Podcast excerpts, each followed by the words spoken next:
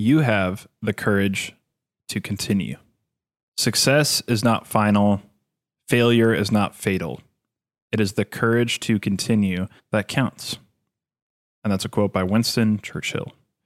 So, today, how can you practice courage?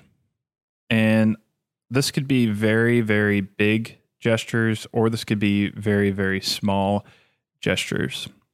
Courage shows up in a lot of different shapes and sizes. So, today, how can you step out of your comfort zone and maybe restart something you've given up on or start something new that you're dreaming of starting? That could be refreshing a relationship that maybe has fallen off. That could be getting back into exercising again. That could be starting a new project you've been thinking about and thinking about and thinking about, but haven't actually jumped into starting yet. How can you show a little bit of courage today? Because the courage is there. It might be buried within, but it's there and it's available for you to use today. I'm Alex Sugg. Thanks for listening.